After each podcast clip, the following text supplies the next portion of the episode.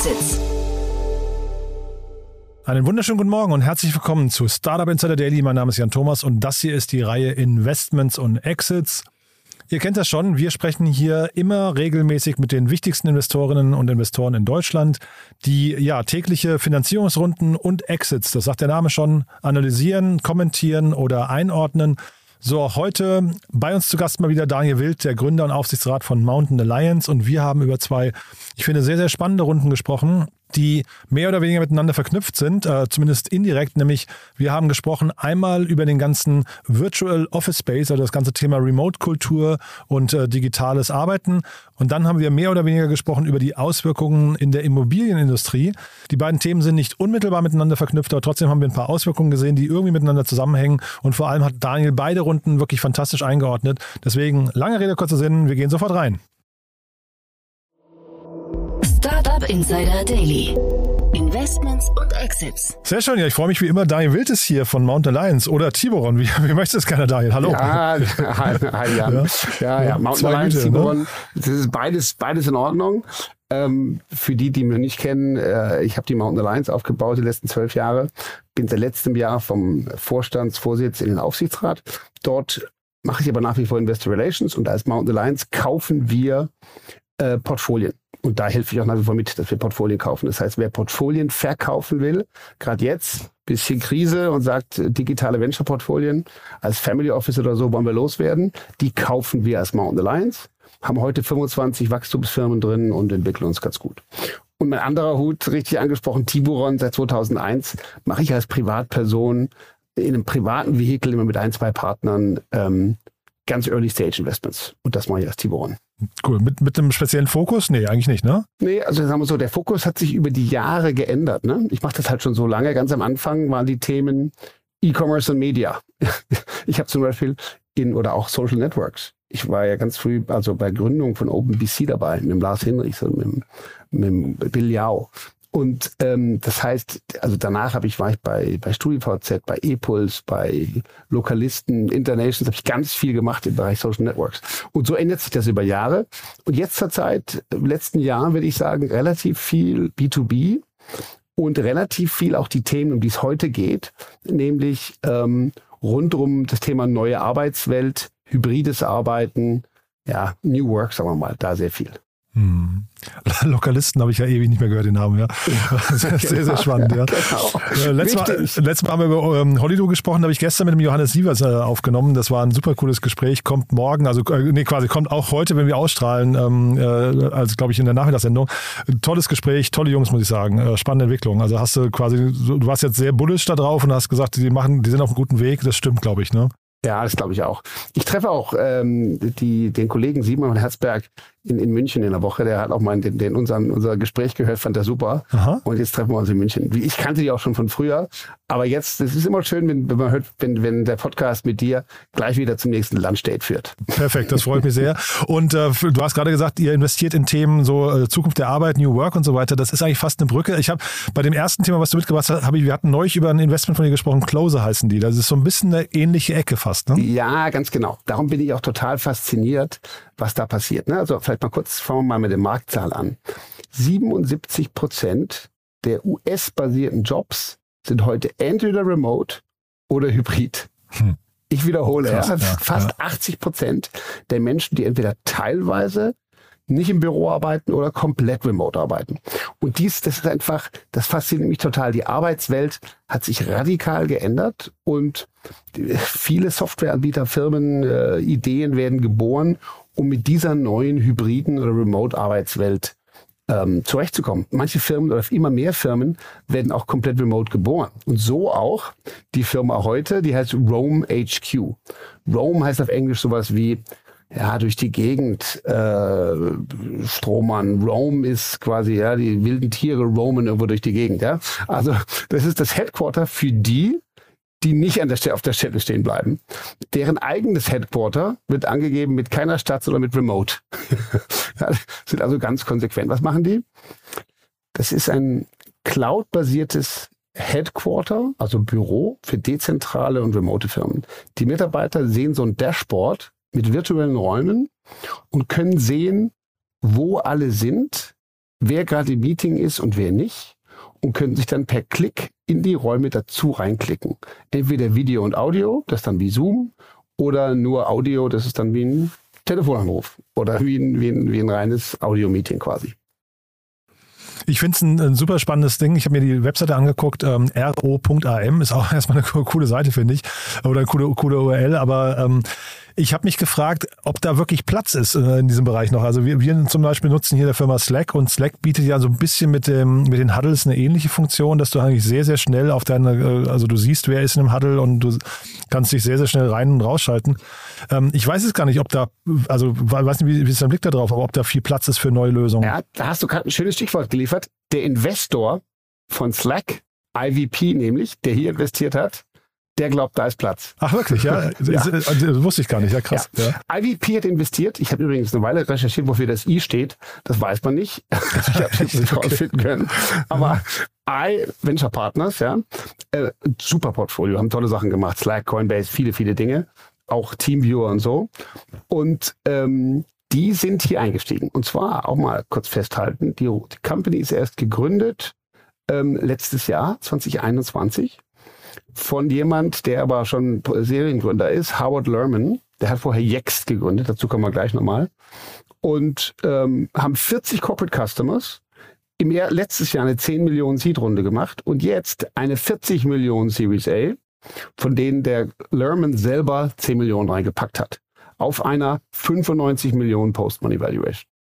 Okay, also das ist schon, das ist meine Ansage. Ich meine, okay, wenn du als Gründer natürlich 10 Millionen hinlegst und dann erkannte den Investor IVP schon aus seiner Yext-Aktivität.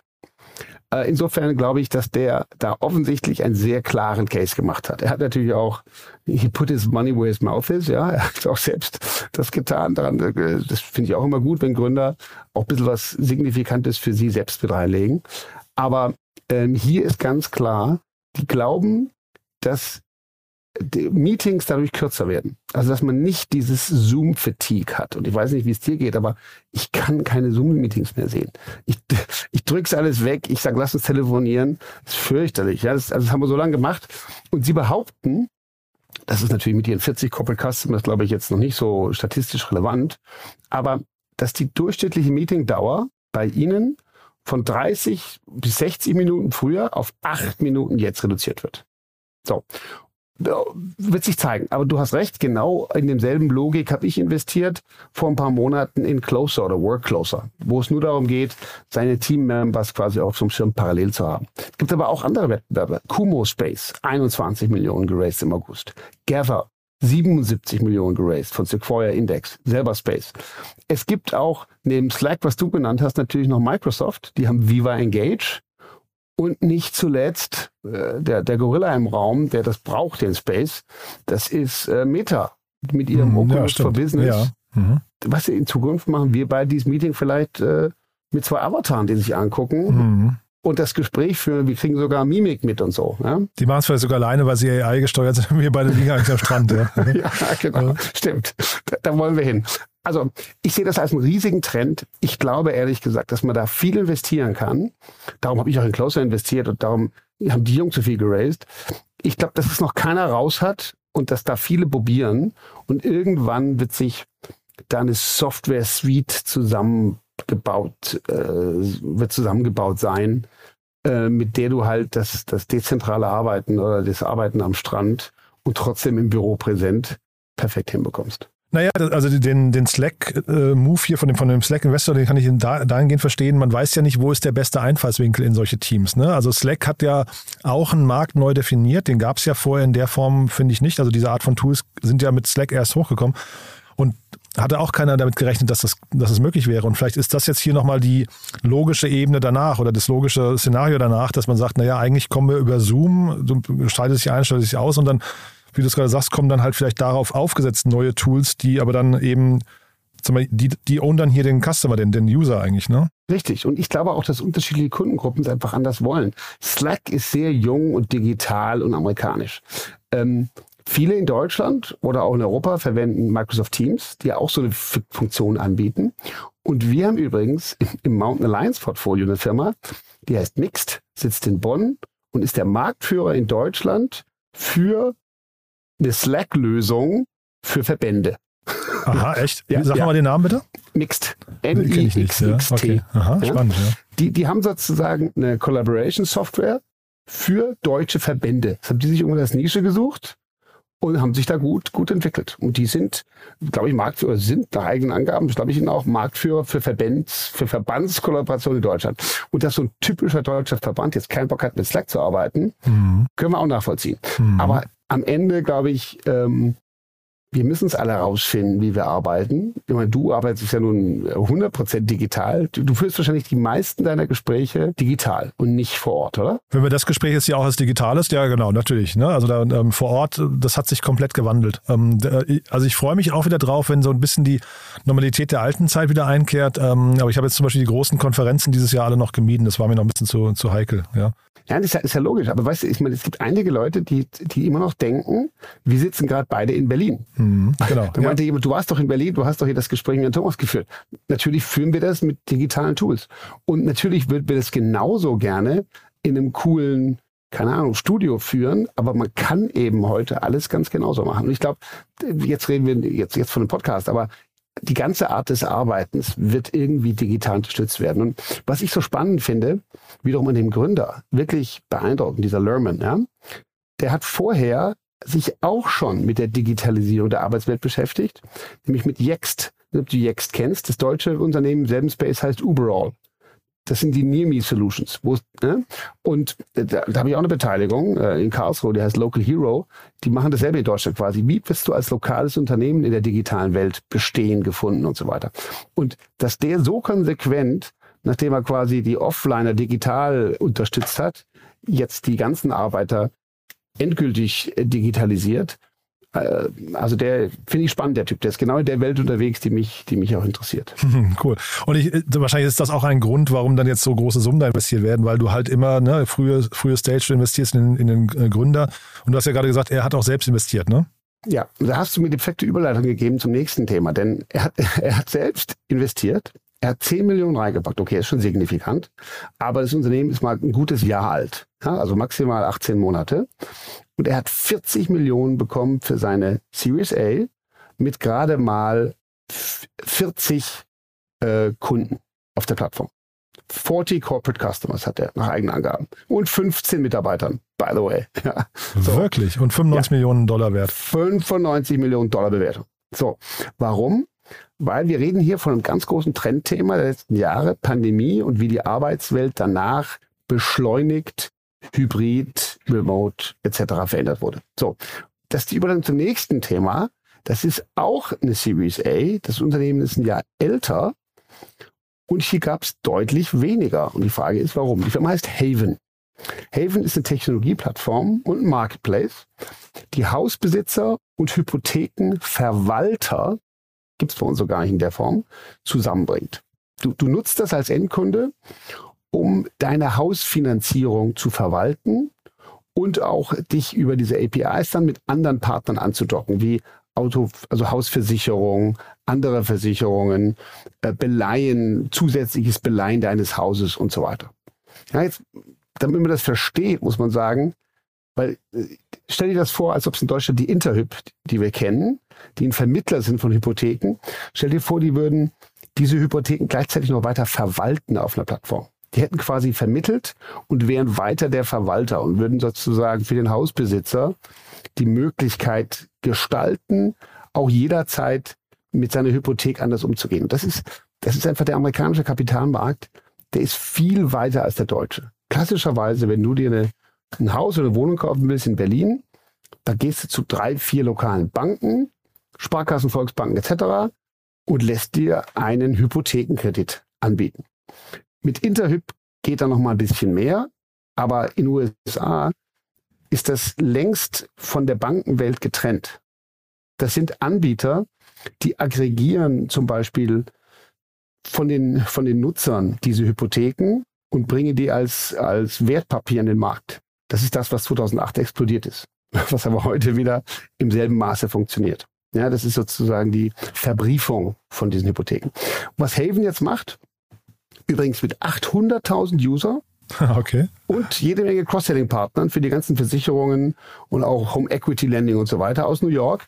Was die jetzt macht, ist, die bringen quasi die Hausbesitzer und Hypothekenverwalter zusammen. Hausbesitzer bekommen Informationen, äh, weitere Möglichkeiten, sich, sich sozusagen noch zusätzlich zu finanzieren.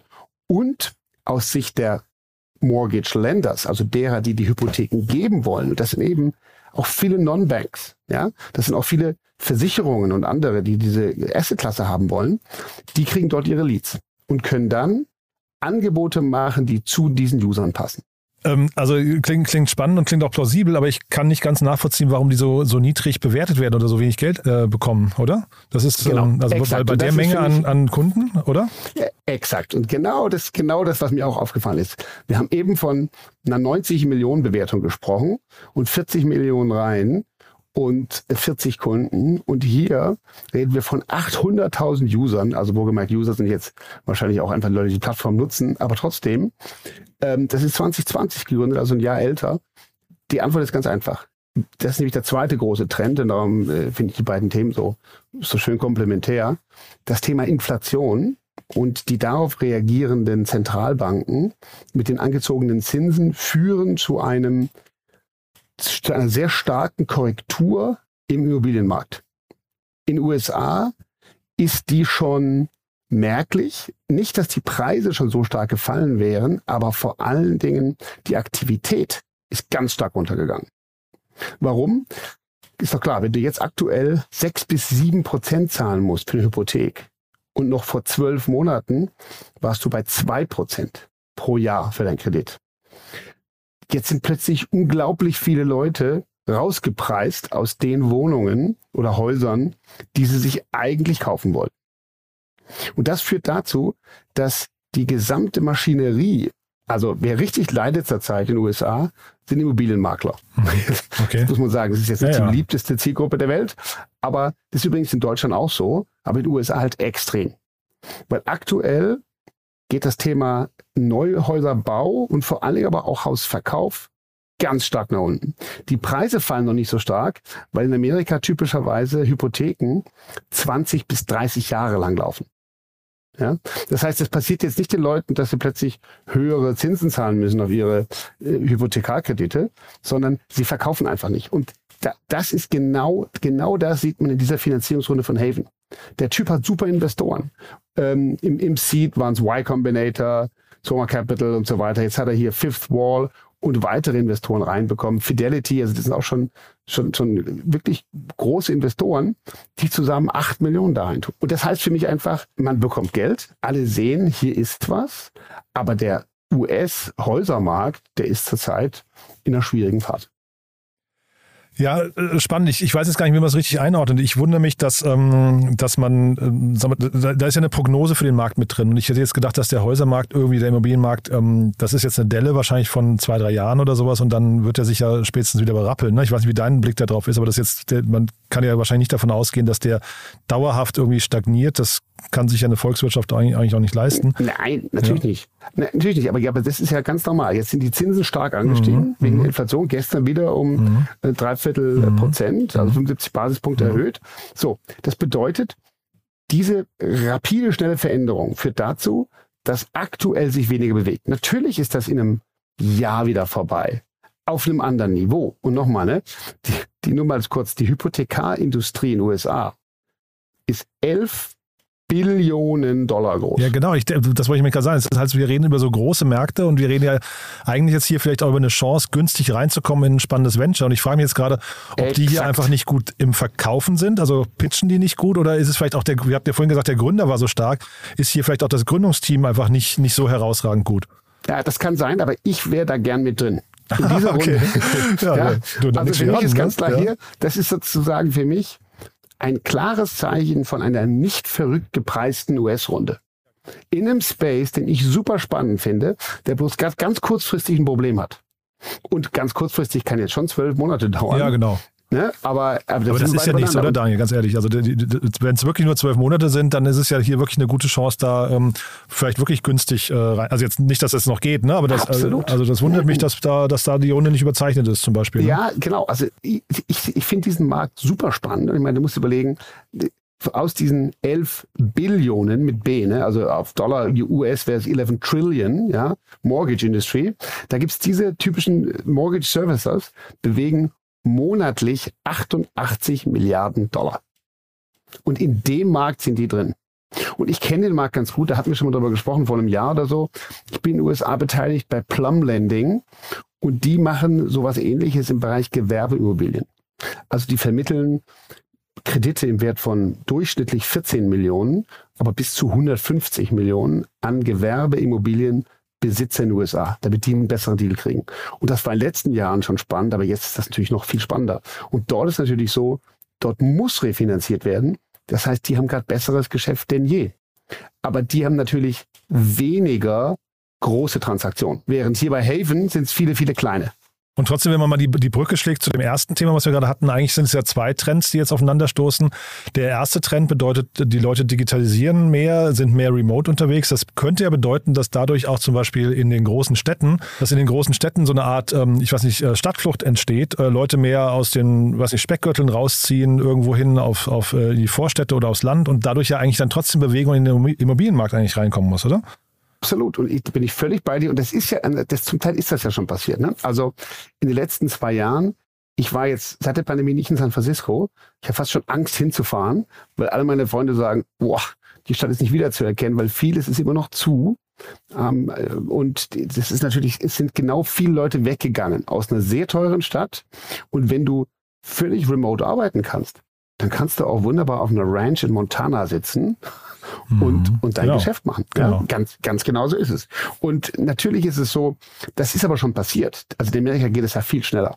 Die Leute haben sind in den letzten zwei Jahren schon rausgezogen. Mhm. Und zum Teil okay. wollen sie jetzt halt auch wieder woanders hin oder wollen vielleicht sich nochmal wieder verändern. In den USA ist das Thema Kaufen und Verkaufen von einem Haus mit genauso viel emotionalem Aufwand verbunden, wie wenn du einen neuen Mietvertrag abschließt. okay. Äh, ernsthaft, ja. das, ist, das ist vergleichbar. Du verkaufst dort regelmäßig dein Haus, ziehst woanders hin für einen anderen Job. Und darum ist das für die amerikanische Wirtschaft so schwierig und wird natürlich auch alles getan, dass das dann wieder sich schneller bewegt, weil wenn quasi die, die Tatsache, dass du dein Haus nicht gescheit verkaufen kannst, dazu führt, dass du für deinen Job nicht umziehen kannst, drei Staaten weiter, dann, dann ist das für die gesamte Volkswirtschaft nicht so gut. Und insofern, der Vergleich ist genau richtig. Wir haben hier ein Thema, was es den Menschen erlaubt, von überall zu arbeiten. Aber wenn dir jetzt gesagt wird, du kannst deinen Job in Zukunft überall machen auf der Welt, dann sagst du vielleicht, Berlin ist cool, hier bleibe ich. Oder du sagst, oh, ich gehe gern surfen. Hier gibt es schöne Strände in Portugal, da könnte ich auch mal hin. Genau. Also bleiben wir bei beiden Themen dran, würde ich sagen. Zwei Megatrends, die uns wahrscheinlich auch noch eine Weile begleiten werden, ne? Absolut. Und wie gesagt, ich werde auch versuchen, in diesen Bereichen mich weiter zu engagieren. Und äh, wenn ich in die USA bin, gucke ich mal, ob sie noch einen aufnehmen. Ich wollte, es klingt so, als würdest du jetzt gleich eine E-Mail an, an Haven schreiben, ne? ja, genau, ja. ja sind so viele cool. drin, aber, mhm. aber kennenlernen will ich Typ auf jeden Fall mal und dann da gibt es ein Update. Super, Daniel. Du, dann ganz lieben Dank, dass du da warst. Hat mir großen Spaß gemacht. Und ja, bei dir darf man sich melden, wenn man Portfolien hat oder äh, in der Rolle von Tiboron auch, wenn man mit, äh, in frühen Phasen mit dir sprechen möchte über Einzelthemen, ne? Immer gerne. Super. Cool. Gute Zeit. Bis zum nächsten Mal. Jan, danke dir. Bis dann. Ciao. Startup Insider Daily, Investments und Exits. Der tägliche Dialog mit Experten aus der VC-Szene. Ja, das war Daniel Wild von Mountain Alliance. Ich fand es ein super cooles Gespräch, hat mir großen Spaß gemacht, denn ich finde, Daniel hat das mal wieder sehr, sehr gut auf den Punkt gebracht. Und es war wie immer, finde ich, ein sehr launiger Talk. Wenn euch gefällt, was wir hier tun, wenn ihr das auch launig findet oder zumindest gerne reinhört, dann überlegt doch mal, wen ihr vielleicht kennt, der oder die das auch noch hören könnten oder hören sollten. Vielleicht kennt ihr jemanden, der sich für die Startup-Szene interessiert, der sich für die Immobilienbranche interessiert oder für die Zukunft von Remote Work. Dementsprechend wäre das vielleicht eine coole Folge, um Dementsprechend wäre das vielleicht eine coole Folge, um das mal weiterzuempfehlen. Dafür schon mal vielen Dank an euch und ansonsten euch einen wunderschönen Tag. Bis nachher oder ansonsten schon mal ein wunderschönes Wochenende. Je nachdem. Ciao, ciao.